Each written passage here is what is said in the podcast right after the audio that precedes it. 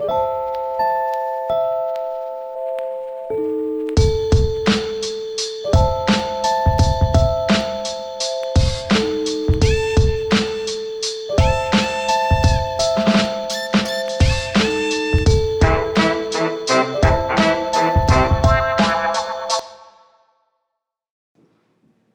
this is Donna Otto, and we are Modern Homemakers, and it's the month of May, the merry month of May, said uh, King Lancelot's king.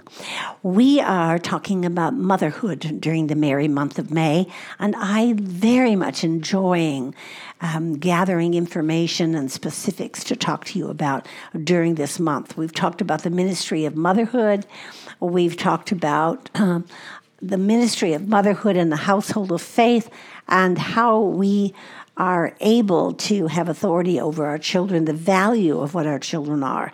And the last time we were together, I told you that if you are one of the first 10 people who send us a note saying, I subscribed, and you subscribe to Modern Homemakers, we will send you a copy, a free copy of Loving Life as an At Home Mom. I'm afraid you'll have to give us a hard address as well. Be assured we will not do anything with your hard address except send you a free book. So come and join us and come and get a copy of Loving Life as an At Home Mom. Oh, it's by Donna Otto. That book was one of my favorite books because the first title was The Stay at Home Mom, and it was written in the late 80s when the stay at home mother was being bashed unmercifully. So today it's called Loving Life as an At Home Mom. And today I want to talk to you in this collection of shows, teachings on motherhood. I want to go back to this notion of the ministry of motherhood. And I talked to you about that a few days ago. If you didn't hear that show, please tune in and listen to the difference of what a ministry is and why we call it the ministry of motherhood. And then we talked about the authority you have. And I mentioned to you that diagnosing your child and training the will of your child would be subjects that we would engage in. Today, I want to engage in something that I have lovingly called servant versus slave. Your ministry is to be a servant, not a slave. And God speaks so many places about our service, who we serve. And he says to us in Mark chapter 10, verse 43 But it is not so among you, but whoever wishes to become great among you must be your servant. Must be your servant. Now, the verses right before that are when the ten heard this, they began to be angry with James and John. And that was, you know, James and John are saying, Oh, I want to be on your one side and I want to be on your other side. And they're acting like schoolboys. And Jesus called them and said to them, You know that among the Gentiles, those whom they recognize as rulers lord it over them and their great ones are tyrants over them. Then he speaks these powerful words. But you, it is not so among you. Whoever wishes to be great among you must be your servant. Must be your servant. Now, what does the difference between servant and slave? So I see some others who are servants to their children. And I see some mothers who are servants to their children, and they also get in a sticky wicket and they become slaves to their children. There's a very big difference. To serve is to render aid or help. And that's what Jesus is talking about in this verse. If you want to be a great mother, render service to your children by training them and training them in the way they should go. However, a slave is held in bondage controlled by a master, and your children should not be your masters. Now, some of you are saying, "Well, my children are never my masters." Okay, so let's let's start this again and go back and let me ask you this question: Have you ever been in the grocery store with a three-year-old, and you have a limited time, and you have a long list, and you've got to get all the groceries into the cart?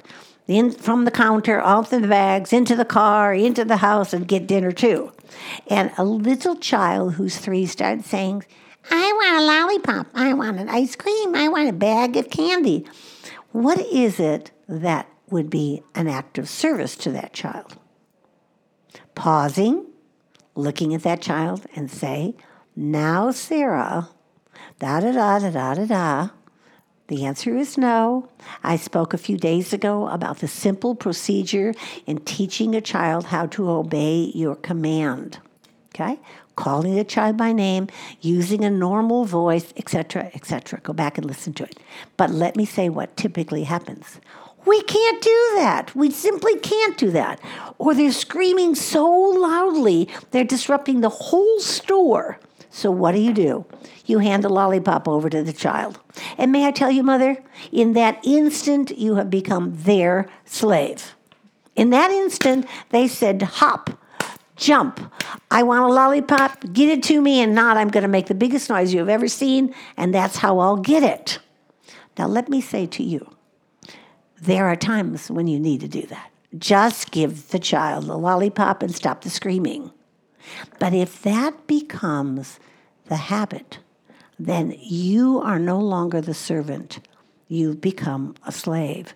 We all succumb occasionally when our children insist on something. It's a public place. There's a time constraint. And, and I'm not talking about these exceptions. I'm talking about the standard, the rule. So, who's in charge at your house? You or your children? Are you determined to serve your children so they will grow to serve Christ? Or are you the slave who is in bondage to doing whatever your children wants? Otherwise, there'll be disruptive noises or temper tantrums or or or or. Now the busier I get with my life, the less I'm able to serve my children, to serve my family to serve those that I've committed to serve. The busier I get, the less I'm able to do that because it's a sacrifice. And that sacrifice is pressure, precious, precious to Jesus. And we make sacrifices um, by making personal choices. Our sacrifice then is patterned after the sacrifice of Christ, who serve to meet the deepest needs of humankind. And as mothers, we do the same. We learn to lay down our lives for our children on a daily basis, but not because they're stomping their foot and yelling and screaming and demanding. And because if you don't give them what they want, there's going to be such holy terror that you'll be in trouble. And it's so easy for that to happen. I often say this that children are so much smarter than we are in those situations. They kind of surprise attack you. I can remember thinking, how did she do that? Like, like I, am pretty smart, but suddenly what she wanted and what I didn't want, we were doing it. So I think this day to day ministry to your children um, helps you realize your own limitations and helps you um, continue to show your children how it is that you can serve them and train them to be the kind of human beings that you want them to be, to prepare their hearts to say yes as a choice to Christ. But occasionally we allow ourselves to get caught up in slavery. Now, I, would like to speak, and I will talk about teenage years in a few days, but I want to speak about how insidious it can be. It, it can be as insidious as let's just say you were a mother like I was when I was a young mother. I was very badly in need of approval and recognition. And my daughter, I think she figured that out before she was two years old. She was not speaking common language with me. I did not say to her from the tenderness of my heart, you know, I've always had a little approval issue, Anissa. No, no. She just picked up on it immediately because she would pout off or get distant from me. And, and then I would feel like, oh no, oh no. And then I would come scampering after her, and guess what? She get what she wanted, and I do the wrong thing. It was, it, it was amazing to me how smart, how manipulative, how careful they were to get what they want. Mother, do you do things just like that to get what you want? Do you hold someone hostage? A husband, a boss, your neighbor, a girlfriend? We all do it. It all takes different form and a different shape. But when it comes to parenting, when it comes to motherhood, when it comes to your understanding that your children will grow up to be independent men and women of character, even if they choose to go in a different direction than you always think they should, they will grow up knowing the difference between right and wrong. I have something I want to read to you that I've I've treasured. It actually is in the copy of Loving Life as an At Home Mom. I gave you life, but I cannot live it for you. I can teach you things, but I cannot make you learn. I can give you directions, but I cannot always be there to lead you. I can allow you freedom, but I cannot account for it. I can take you to church, but I cannot make you choose. I can teach you right from wrong, but I can't always decide for you. I can buy you beautiful clothes, but I cannot make you lovely inside. I can offer you advice, but I cannot accept it for you. I give you love, but I cannot force it upon you. I can teach you to be a friend, but I cannot make you one. I can teach you to share, but I cannot make you unselfish. I can teach you to respect, but I cannot force you to show honor. I can grieve about your report card, but I cannot doubt your teachers. I can advise you about your friends, but I cannot choose them. I can tell you about drink, but I cannot say no for you. I can warn you about drugs, but I cannot prevent you from using them. I can tell you about lofty goals, but I can't achieve them for you. I can let you babysit, but I can't be responsible for your actions. I can teach you kindness, but I can't force you to be gracious. I can warn you about sin, but I cannot make your morals. I can love you as a daughter or a son, but I cannot place you in God's family. I can pray for you, but I cannot make you walk with God. I can teach you about Jesus, but I cannot make him your Savior. I can teach you to obey, but I cannot make Jesus your Lord and I can tell you how to live, but I cannot give you eternal life.